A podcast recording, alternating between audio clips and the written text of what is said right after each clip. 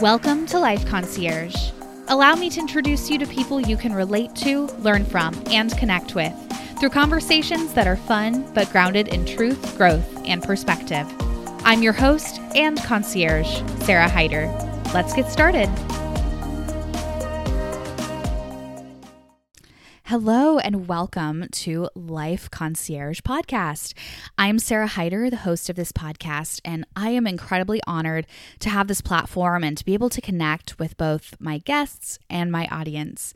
I personally love listening to interview based podcasts while I'm walking the dog, doing chores, or running errands, so I decided to start my own podcast.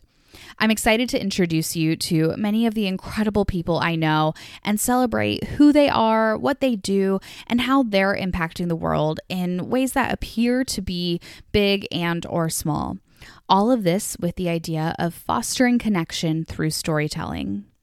This label of life concierge was really born when I was living in Atlanta a few years ago and was constantly a resource for friends looking for a new hairstylist or a photographer or where and when to shop to get the best outfit for the best price. And it really grew into connecting people to sharing career advice or floating resumes or just general idea share opportunities and connecting people with common interests or goals. And let me say that I promise I also am a really good listener, but I definitely cannot help myself and have to interject at dinner parties or in conversations with friends when someone is discussing a new venture or idea they have and let them know that I know someone who does this or I know someone who does that so that they can connect with them. This may be shocking, but out of the thousands of personality tests I've taken, and yes, I love a good personality test, I've never been labeled a connector.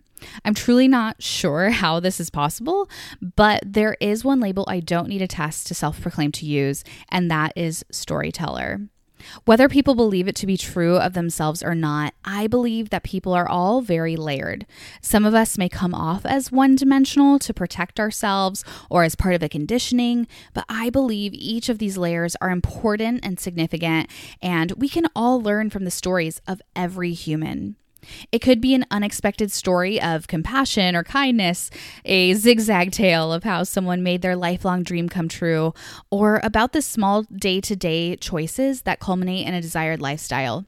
Each person and their story is important and very important to me, and I am honored to share these stories with you. Thank you for listening to Life Concierge Podcast.